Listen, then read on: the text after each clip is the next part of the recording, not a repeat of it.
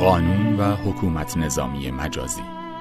زبایای مختلف حقوقی قطع اینترنت در آبان 1398 به قلم مصطفی مسجدی آرانی. گوینده الیاس گرجی.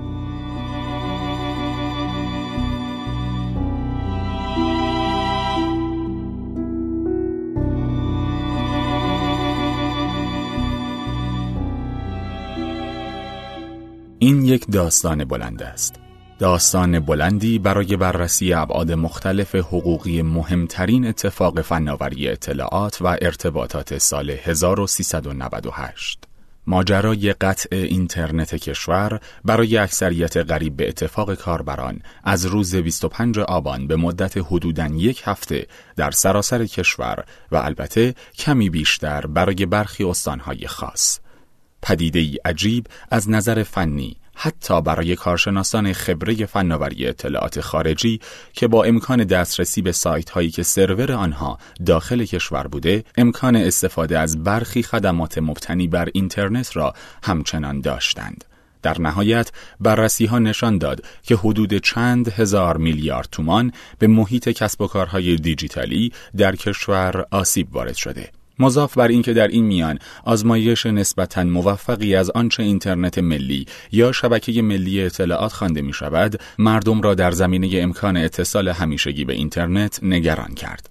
آنچنان نگران که حتی وقتی وزیر ارتباطات و فناوری اطلاعات از سورپرایزی برای مردم خبر داد ادعی گفتند سورپرایز آقای وزیر قطع اینترنت جهانی است. قافل از اینکه سورپرایز قاعدتا کلمه برای شگفتی از روی شادی است و نه از روی مصیبت. گوش دادن به این روایت نسبتا طولانی احتمالا از شما چهل دقیقه وقت خواهد گرفت. اما در نهایت به شما نشان خواهد داد سازوکارهای قانونی موجود در کشور چطور نتوانستند افسار تحولات پیچیده بعد از 24 آبان را در دست بگیرند و در نتیجه امنیت به هر چیز دیگری از آزادی گرفته تا کسب و کار ترجیح داده شد.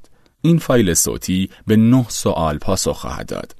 پنج سوال ابتدایی در حقیقت مشروعیت تصمیم قطع اینترنت را به چالش می کشد و سه سوال بعدی می مسئولیت این موضوع را بررسی کند. به عبارت دیگه در بخش اول شامل پنج سوال ابتدایی در این خصوص صحبت خواهیم کرد که آیا حاکمیت حق چنین کاری را داشته یا نه و در بخش دوم به این سوال می‌پردازیم که فارغ از حق داشتن یا نداشتن چه کسی باید خسارتهای وارد شده را جبران کند؟ به این ترتیب در بخش اول نگاهی حقوق بشری به ماجرا داریم و در بخش دوم نگاهی اقتصادی.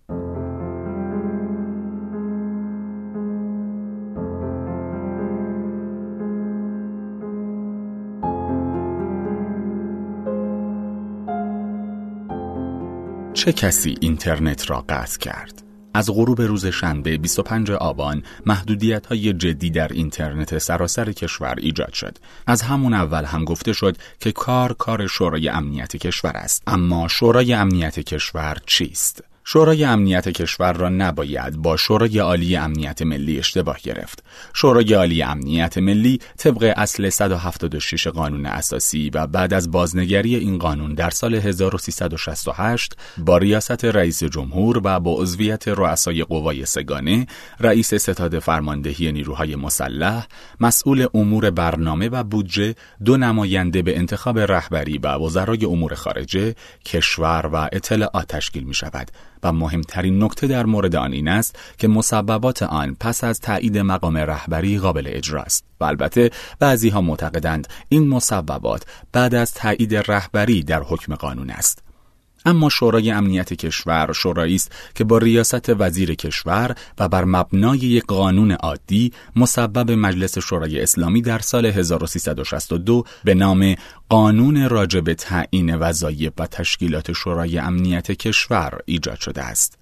اعضای شورای امنیت کشور عبارتند از وزیر کشور، رحمانی فضلی، یکی از مشاوران مقام رهبری در شورای عالی دفاع به تعیین آن شورا که در حال حاضر چنین شورایی وجود ندارد ولی رهبری در شورای عالی امنیت ملی دو نماینده یعنی سعید جلیلی و علی شمخانی را دارد. رئیس ستاد مشترک ارتش در حال حاضر ممکن است منظور فرمانده ارتش باشد که منظور امیر موسوی است یا دقیقا همین عنوان شغلی که منظور امیر سیاری است. فرمانده کل سپاه سردار سلامی مسئول اطلاعات کل کشور علوی وزیر اطلاعات یا طائب رئیس سازمان اطلاعات سپاه و رئیس شهربانی سرپرست کمیته های انقلاب اسلامی و فرمانده ژاندارمری کل کشور که در حال حاضر مجموعاً در یک نفر یعنی فرمانده نیروی انتظامی سردار اشتری جمع شده است. البته وزیر کشور می تواند یک نفر از اعضای کمیسیون شوراها و داخلی مجلس شورای اسلامی و دادستان کل کشور و دادستان کل انقلاب را برای شرکت در جلسه شورای امنیت کشور دعوت کند که ظاهرا از مجلس محمد جواد کولیوند در این جلسات شرکت می کند.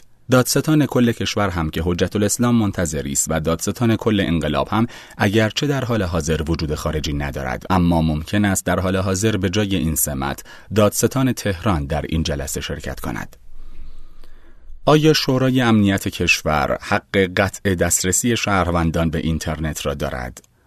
حالا سوال اینه که آیا واقعا افراد حاضر در این شورا صلاحیت دارند که دسترسی به اینترنت را قطع کنند؟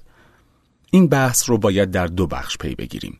در بخش اول به این سوال پاسخ میدیم که اساساً از منظر قواعد اساسی حقوقی در کشور که در قانون اساسی بیان شده امکان قطع اینترنت ولو به صورت موقت وجود داره یا نه و بعد از اون به این سوال خواهیم پرداخت که در صورتی که چنین امکانی فراهم باشه آیا این موضوع در حوزه صلاحیت شورای امنیت کشور است یا نه قانون اساسی ایران در روزگاری نوشته شده که اثری از ارتباطات اینترنت نبوده.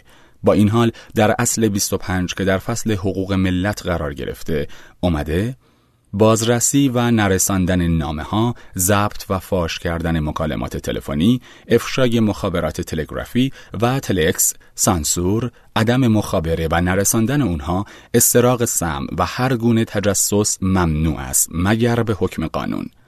حالا سوال اینه که اگر قطع اینترنت رو چیزی معادل سانسور و عدم مخابره پیام بدونیم آیا قانونی هست که بتونه این صلاحیت رو در اختیار نهادی قرار بده که در صورت ضرورت دست به چنین کاری بزنه؟ پاسخ منفیه. هیچ قانونی چنین اجازه رو در اختیار هیچ نهادی قرار نداده و از این رو قطع اینترنت با موازین حقوق اساسی ایران که در قانون اساسی آمده منافات داره حالا ببینیم که اگر بر فرض قواعد اساسی این اجازه رو داده بود آیا نهادی که می‌تونست چنین کاری رو صورت بده شورای امنیت کشور بود؟ برای این کار باید وظایفی رو که در قانون برای این شورا آمده با هم مرور کنیم. یک بررسی جریانات و پیشامدهای عمده و اساسی امنیت داخلی و اتخاذ تصمیمات و تدابیر هماهنگ در جهت پیشگیری و مقابله با مسائل مربوط به آن. دو جمعبندی و بررسی اخبار و گزارش ها و تجزیه و تحلیل های مربوط به وقایع حساس امنیتی، سیاسی و اجتماعی کشور برای بهره برداری سریع به منظور ترسیم وضع موجود و پیشبینی تحولات آتی. 3. برقراری ارتباط با شورای تأمین استانها و دریافت گزارش های نوبئی از وضع امنیتی، سیاسی و اجتماعی هر استان. چهار مشخص کردن سیاست های عام امنیت داخلی کشور در چارچوب قوانین مصوبه 5.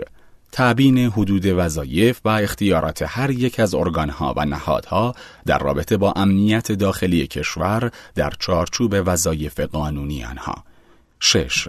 پیگیری و ارزیابی نتایج حاصله از اجرای تصمیمات اتخاذ شده در شورا و هفت هماهنگ کردن موارد مشترک با شورای عالی دفاع. در حال حاضر دیگر شورای عالی دفاع وجود ندارد.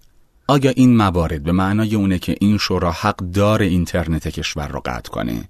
اگر از اعضای شورا و به خصوص از رئیس شورا که طبق قانون بقیه اعضا در حکم مشاورین او در امور امنیتی هستند و تصمیم گیری در این امور بر عهده اوست بپرسید خواهد گفت بله و احتمالاً به بند یک این ماده اشاره خواهد کرد و قطع اینترنت را نوعی اتخاذ تصمیم و تدبیر هماهنگ در جهت پیشگیری و مقابله با مسائل مربوط به امنیت داخلی خواهد دانست.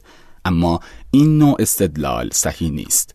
چرا؟ چون اصل در حقوق اداری این است که یک دستگاه یا نهاد صالح نیست مگر اینکه صلاحیت خود را به اثبات برساند. در این شرایط شورای امنیت کشور چگونه می‌خواهد صلاحیت خود را به اثبات برساند؟ وقتی از مفهوم قانون اساسی این طور برداشت می شود که هیچ کس حق چنین کاری را ندارد مگر اینکه در قانون سراحتا به آن اشاره شده باشد. اگر قرار باشد استدلال شورای امنیت کشور را بپذیریم و تصور کنیم این شورا حق هر کاری را برای حفظ امنیت کشور خواهد داشت. آن وقت مثلا باید بپذیریم که این شورا حق دارد در یک روز تمام رسانه های کشور را هم توقیف کند. هزاران انسان را بدون دلیل به زندان بیاندازد و غیره. آیا این استدلال ها درست است؟ خیر. چرا؟ چون با قانون اساسی در تضاد است. پس استدلال برای صلاحیت شورای امنیت کشور صرفاً بر اساس آنچه در قانون مسبب سال 1362 آمده هم درست نیست.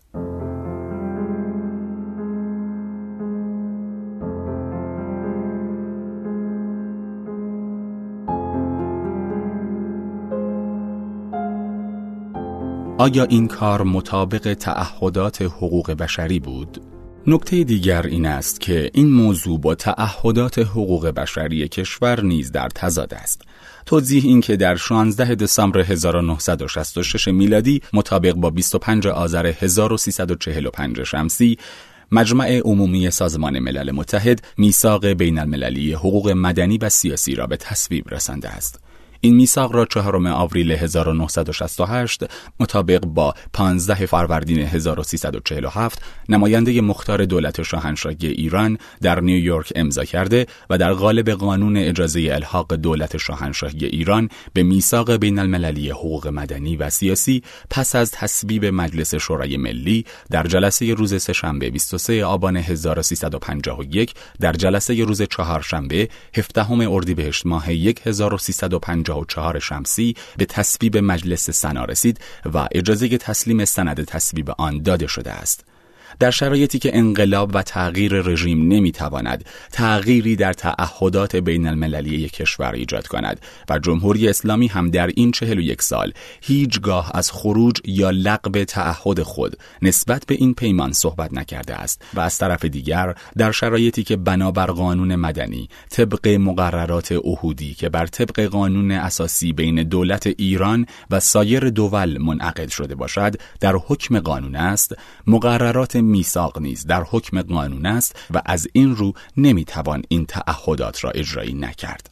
در این شرایط ماده 19 میثاق بین المللی حقوق مدنی و سیاسی قابل توجه است. این ماده می‌گوید یک هیچ کس را نمی‌توان به مناسبت عقایدش مورد مزاحمت و اخافه قرار داد. دو هر کس حق آزادی بیان دارد این حق شامل آزادی تفحص و تحصیل و اشاعه اطلاعات و افکار از هر قبیل بدون توجه به سرحدات خواه شفاهن خواه به صورت نوشته یا چاپ یا به صورت هنری یا به هر وسیله دیگر به انتخاب خود او می باشد 3. اعمال حقوق مذکور در بند دو مستلزم حقوق و مسئولیت های خاص است و لذا ممکن است تابع محدودیت های معینی بشود که در قانون تصریح شده و برای امور زیل ضرورت داشته باشد. الف. احترام حقوق با حیثیت دیگران. ب. حفظ امنیت ملی یا نظم عمومی یا سلامت یا اخلاق عمومی. حالا در این شرایط آیا در قطع اینترنت ایران این ماده رعایت شده است؟ حامیان قطع اینترنت احتمالا اول میگن که این ماده هیچ ارتباطی با مسئله قطع اینترنت نداره.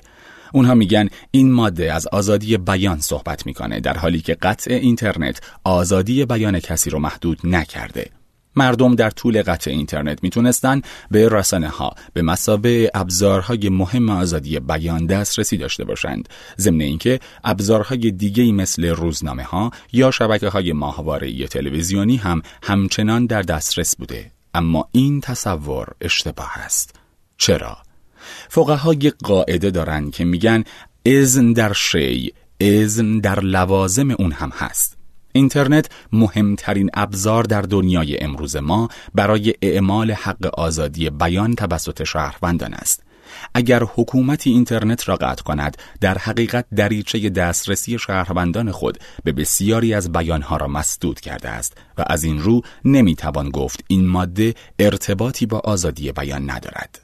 از طرف دیگه ممکنه بعضی ها بگن این ماده سراحتا به دولت ها اجازه داده برای معذوریت های مربوط به امنیت ملی محدودیت هایی در حق آزادی بیان ایجاد کنند. بنابراین اقدام دولت در این زمینه کاملا منطبق با موازین حقوق بشری و تعهدات بین المللی است. این سخن هم نادرسته. چرا؟ چون در متن ماده آمده که این محدودیت ها باید در قانون تصریح شده باشه و همانطور که گفتیم قانونی برای ارائه مجوز به دولت در زمینه قطع اینترنت در چنین شرایطی وجود نداره. در اینجا بد نیست بخشی از جوابیه ستاد حقوق بشر قوه قضاییه به کمیسر عالی حقوق بشر سازمان ملل رو هم به نقد بگذاریم. باید دونست که ستاد حقوق بشر قوه قضاییه طبق مصوبه شماره 435 شورای عالی امنیت ملی در سال 1384 محل تمرکز فعالیت های نظام در حوزه حقوق بشره. پیش از اون توجه به مسئله‌ای که بتونه قدری از فضای سوء تفاهم جلوگیری کنه ضروریه. نگارنده این مطلب کاملا متوجه این نکته هست که حقوق بشر در جهان به ابزاری دوگانه برای فشار قدرت‌های بزرگ بر قدرت‌های منطقه‌ای مثل ایران بدل شده تا بتونن پروژه فشار حداکثری خودشون رو پیش ببرن و این در حالیه که سایر قدرت‌های منطقه‌ای دوست اون قدرت‌های بزرگ می‌تونن هر چه خواستن در زمینه نقض حقوق بشر و حقوق بشر دوستانه پیش ببرن و کسی هم نتونه متعرض اونها بشه. اما باید توجه داشت که در فضای حقوق بین الملل کنونی رایت قواعد حقوق بشر علاوه بر حفظ پرستیژ بین المللی یک کشور اسلامی به این دلیل ضروریه که بسیاری از قواعد حقوق بشری به عنوان عرف یا قاعده آمره در اومدند و از این رو نقض اونها در بلند مدت ممکنه کشور را در خطر شناسایی به عنوان عامل نقض صلح و امنیت بین المللی قرار بده و مشمول تحریم یا مجازات های بین المللی فصل هفتم منشور سازمان ملل متحد کنه. از این روز که تا جایی که مقدوره نباید اجازه داد کشور در معرض اتهام نقض حقوق بشر به خصوص نقض سیستماتیک اون قرار بگیره. حال به جوابیه ستاد حقوق بشر قوه قضایی برگردیم. در بخشی از این جوابیه که روز سهشنبه 19 آذر صادر شده اومده، کمیسر عالی از قطع اتصال اینترنت سخت عصبانی شدند و این بدان معنی است که یک نهاد رسمی بین المللی در موزگیری های خود صرفاً به آنچه در فضای پرآشوب و تقلبی اطلاع نماها رایج است ابتنا می نمایند. این امر نقطه ضعف بسیار جدی در رفتار این نهاد مهم بین المللی محسوب می شود در حالی که مردم کشور ما به راحتی با یکدیگر از طریق شبکه ملی در ارتباط بوده و هستند چه اینترنت وصل باشد و چه نباشد. نویسنده این جوابیه متاسفانه به این مسئله توجه نکرده که مسئله مورد نقد کمیسر عالی حقوق بشر سازمان ملل است. مسئله ارتباط بین مردم نیست بلکه مسئله اتصال به اینترنت است. گذشته از این نویسنده باید به ما توضیح دهد که در شرایطی که یک پیام رسان آزاد یعنی واتساپ و یک پیام رسان فیلتر شده یعنی تلگرام و مهمترین شبکه اجتماعی کشور یعنی اینستاگرام در دسترس نیست چطور می‌توان مدعی شد که مردم با یکدیگر در ارتباط هستند؟ در بخش دیگری از این جوابیه به علل و چرایی قطع اینترنت پرداخته و بیان شده متاسفانه کمیسر عالی لحظه ای از خود سوال نکردند که قطع اینترنت به خارج چرا صورت گرفته. آنچه ایشان آن را وسیله و بستر اطلاع رسانی و شفافیت مینامند در حقیقت بستر فعالیت وسیع تروریسم معاصر غربی است که از یک سو برنامه ریزی دقیق و عملیاتی خشونت بار را مینماید و از سوی دیگر فضای فکری را بر علیه قربانیان سازماندهی می کند. تجربه اخیر جمهوری اسلامی ایران نشان داده است که ضروری تر از هر امر دیگر قیام شورای حقوق بشر سازمان ملل برای آزادسازی فضای مجازی از شبکه های مخوف تروریستی است که توسط آمریکا و دول عمده اروپایی و رژیم صهیونی هدایت و حمایت می شوند. در اینجا هم اگرچه سخن ستاد حقوق بشر در زمینه استفاده شبکه های تروریستی از اینترنت کاملا صحیح است و نمونه های جهانی از آن هم دیده شده است ولی باید گفت متاسفانه این سخنان هم در عرصه بین المللی محکم پسند نیست. ما ناچاریم که در عرصه حقوق بشر با زبان دنیا سخن بگوییم و زبان دنیا همان است که در منشور آمده و ما متاسفانه ابزار لازم برای اجرای آن را نداشتیم.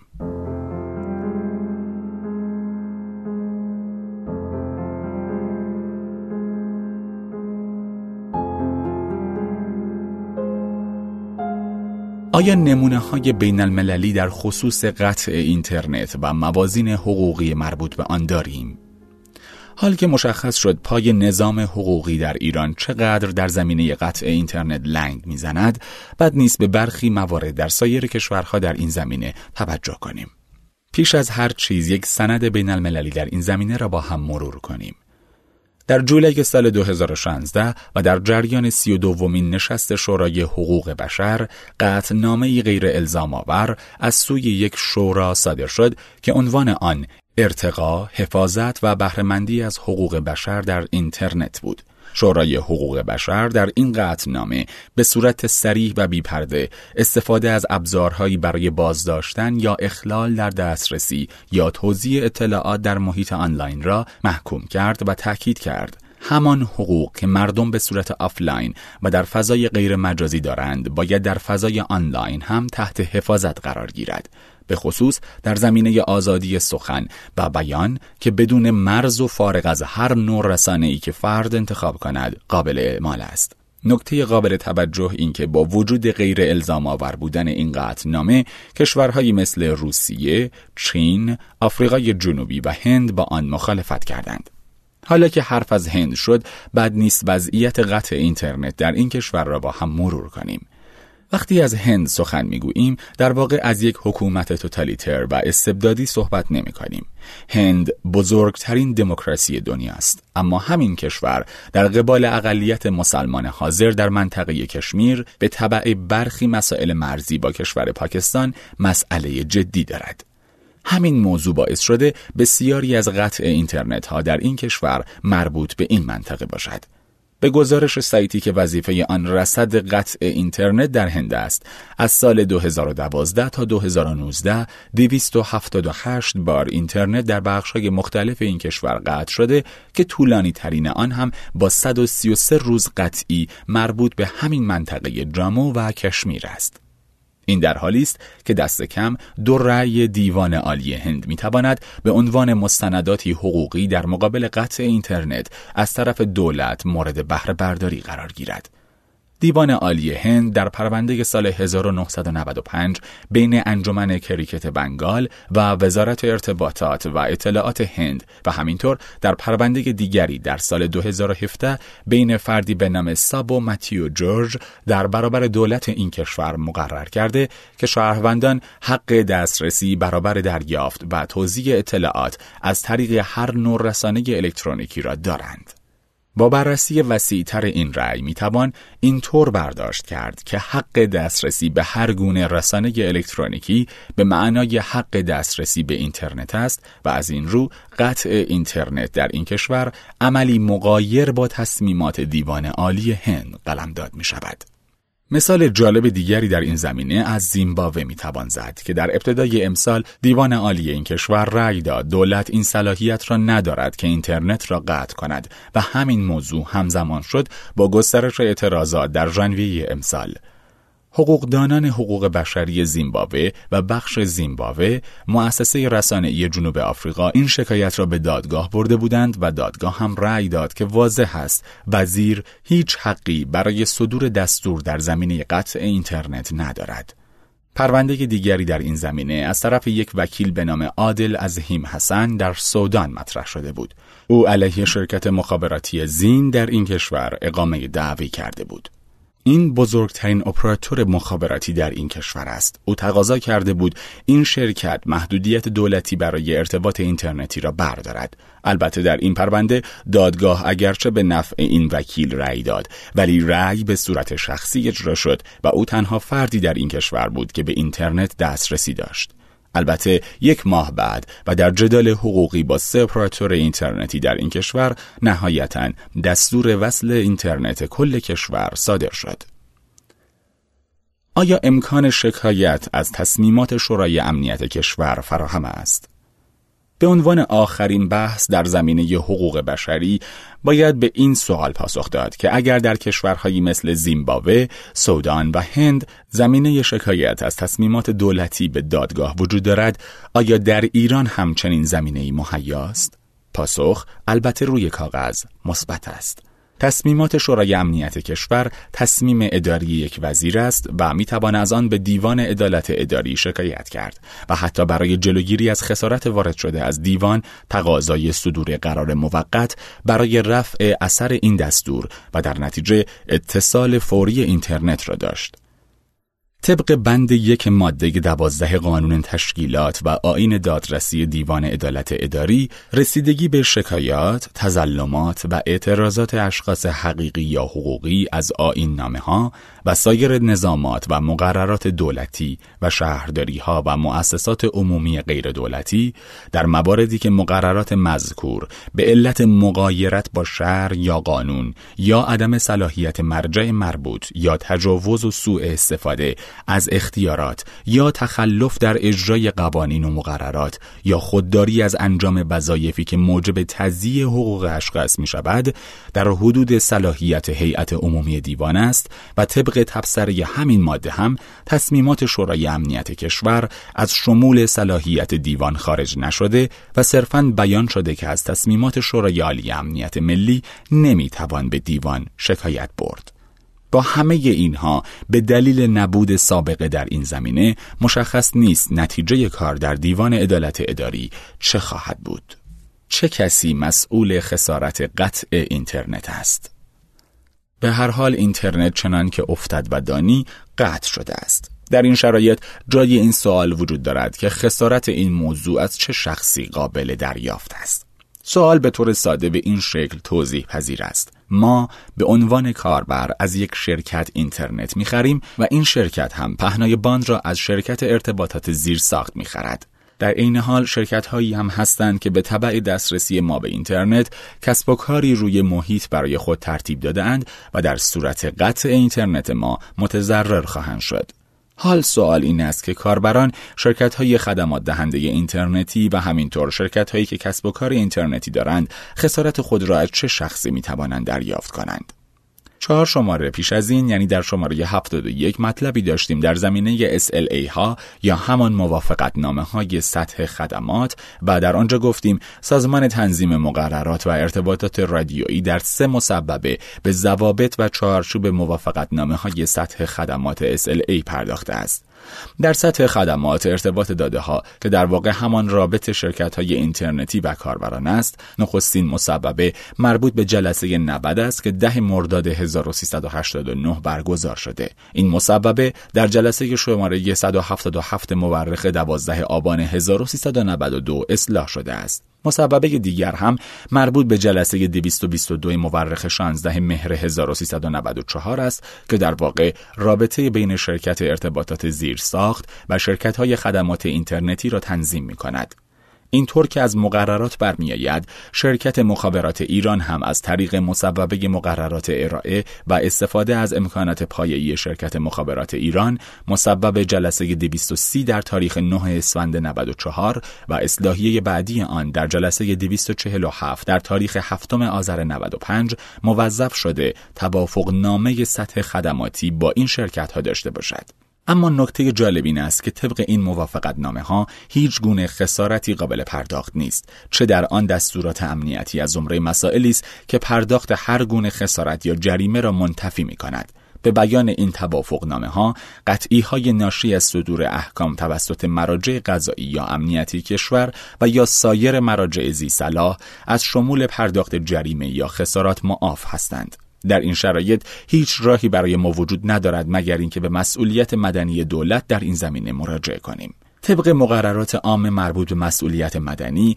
هیچ گونه خسارتی نباید بدون پاسخ بماند بنابر همین مسئله هم در صورتی که دولت اقدامی کند که به خسارت منجر شود باید خسارت آن را بپردازد در این زمینه نظریات مختلفی وجود دارد.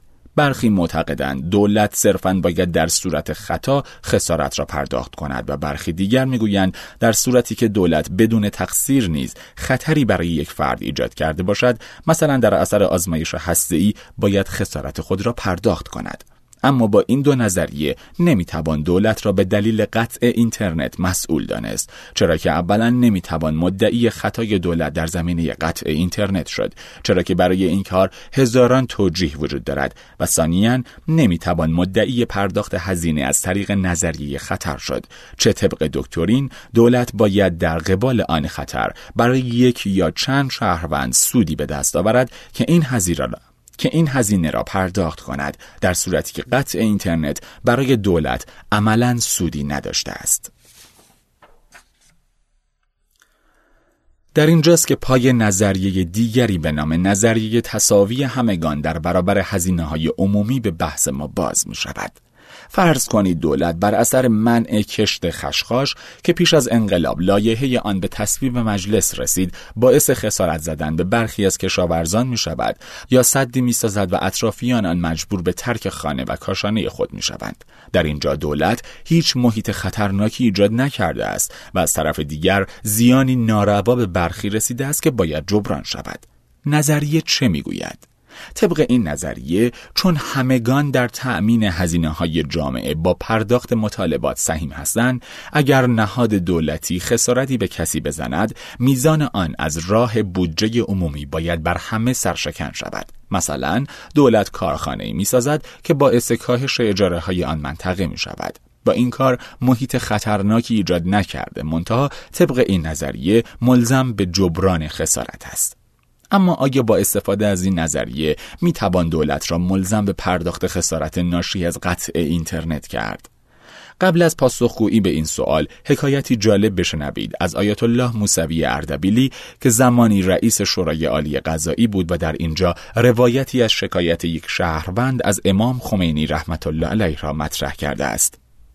کسی از امام شکایت کرده بود که شما به من ضرر زده اید و باید جبران کنید. این شکایت در دادگستری به دست نمی‌دانم کدام حلالزاده افتاده بود که او هم برای امام ابلاغ فرستاده بود که جناب آقای روح الله مصطفوی ساعت فلان به دادگاه بیایید. از شما شکایت کردند و شما توضیح بدهید یا وکیلتان را بفرستید توضیح بدهد.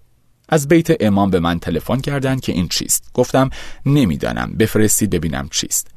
وقتی فرستادن دیدم بنده خدایی که شکایت کرده یک خرم شهری است. شکایت کرده از امام که شما 90 و چند هزار تومان باید به من بدهید یا 900 و چند هزار تومان باید به من بدهید. مبلغ ادعای او زیر یک میلیون تومان بود. توضیحی که داده بود این بود که خرمشهر مورد تهاجم صدامیان بود و ما اسباب و اساسیمان را جمع کرده بودیم و می‌خواستیم از شهر برویم. ولی شما گفتید رفتن از شهر خلاف شهر است و ما ماندیم و عراقی ها آمدند و کوبیدند و آن اساسیه همهش از بین رفت. لذا حالا شما باید پول آن را بدهید. من به رئیس دادگستری آن وقت گفتم آیا این قابل طرح است؟ اصلا قابل تعقیب است. شکایت است. گفت والا من خبر ندارم. بند خدایی نوشته و داده دست دادیار. او هم نوشته داده به معمور او هم آورده به بیت امام داده است. از نظر ما این اصلا قابل تعقیب نبود. نه از این جهت که مربوط به امام بود بلکه به این دلیل که این اصلا شکایت نیست. کسی مسئله گفته این هم عمل کرده متضرر شده. حالا آمده. بعد از مدتی وقتی امام از من پرسید آن شکایت چه شد گفتم جریانش این بود. امام فرمودند یک چیزی می‌گفتید می‌دادیم به ایشان یعنی طبق حکم دادگاه. گفتم آقا اگر به این عنوان از شما پول بگیرند و مشهور بشود یک کسی شکایت کرده آن هم شکایتش این بود و امام خسارت او را داده شما از عهده بر نمیایید چون تمام مناطق جنگی شاکی شما می‌شوند و شما باید به همه آنها پول بدهید. شما اجازه بفرمایید یک چیزی برایش بدهند بدون حکم دادگاه. امام این را پسندیدند. این حکایت در واقع نحوه برخورد نظام قضایی با دعاوی مسئولیت مدنی اینچنینی را مشخص می کند به عقیده حاکمیت و البته طبق ماده 11 قانون مسئولیت مدنی اگر دولت در مقام اعمال حاکمیت خود اقدام به کاری کند و به کسی ضرری برسد دولت مکلف به پرداخت خسارت او نیست.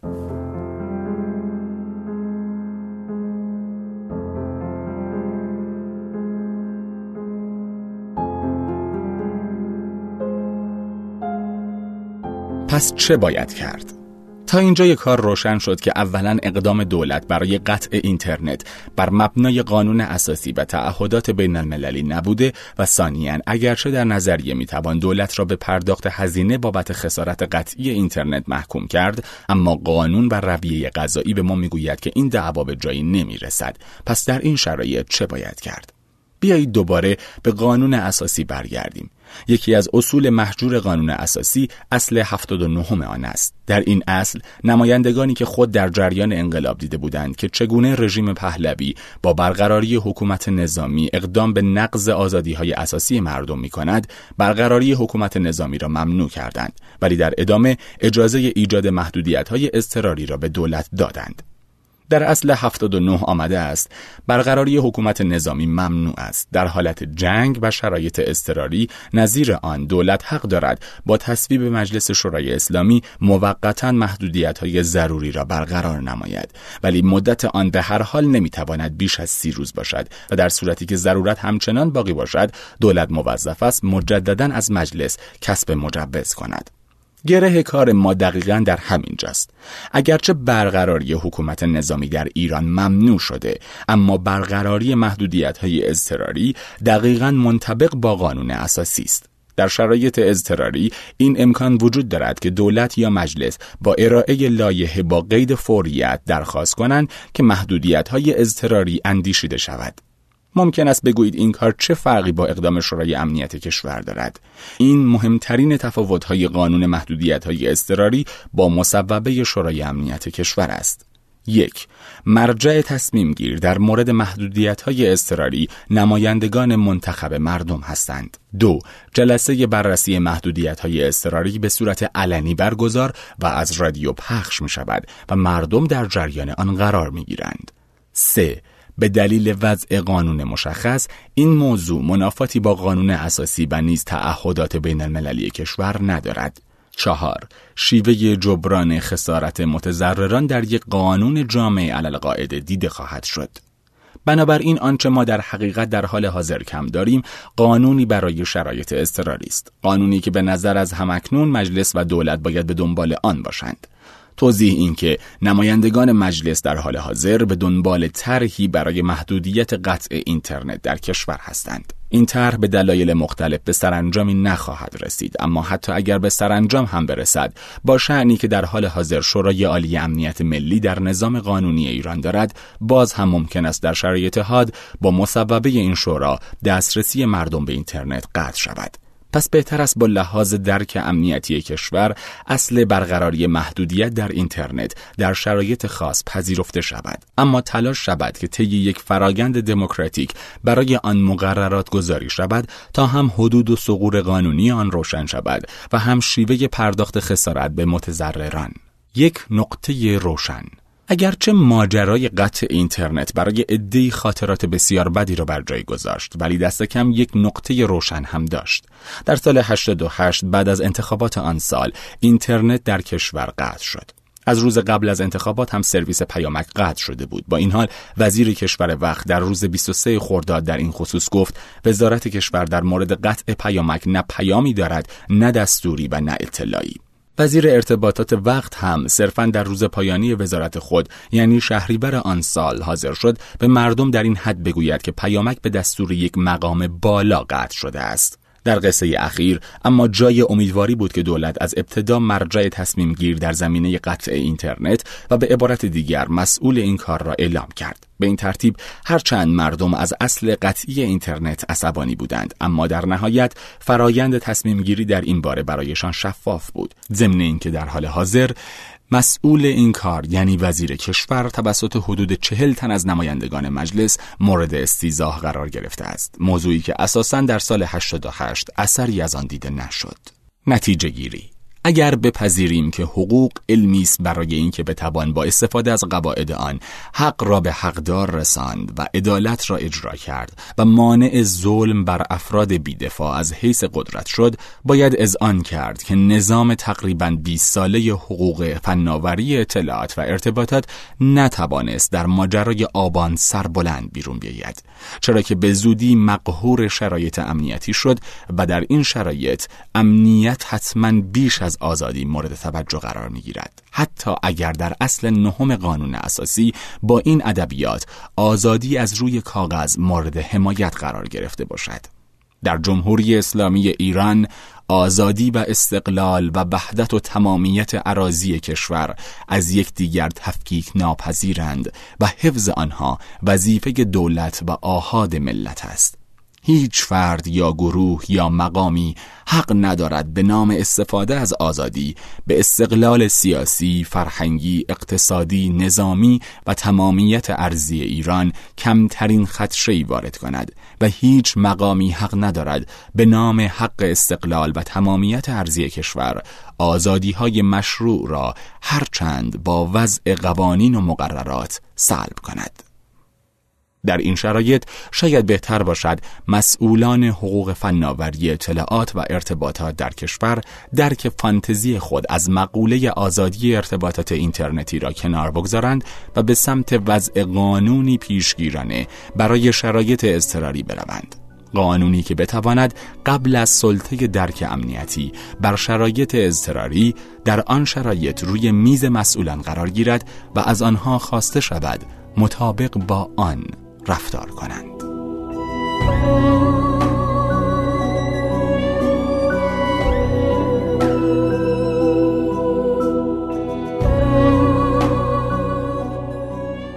در نگارش این مطلب از مقاله مبانی مسئولیت مدنی دولت در پرتو قوانین ایران نوشته مرادخانی و اسفندیاری منتشر شده در شماره های 15 و 16 نشریه گفتمان حقوقی استفاده شده است.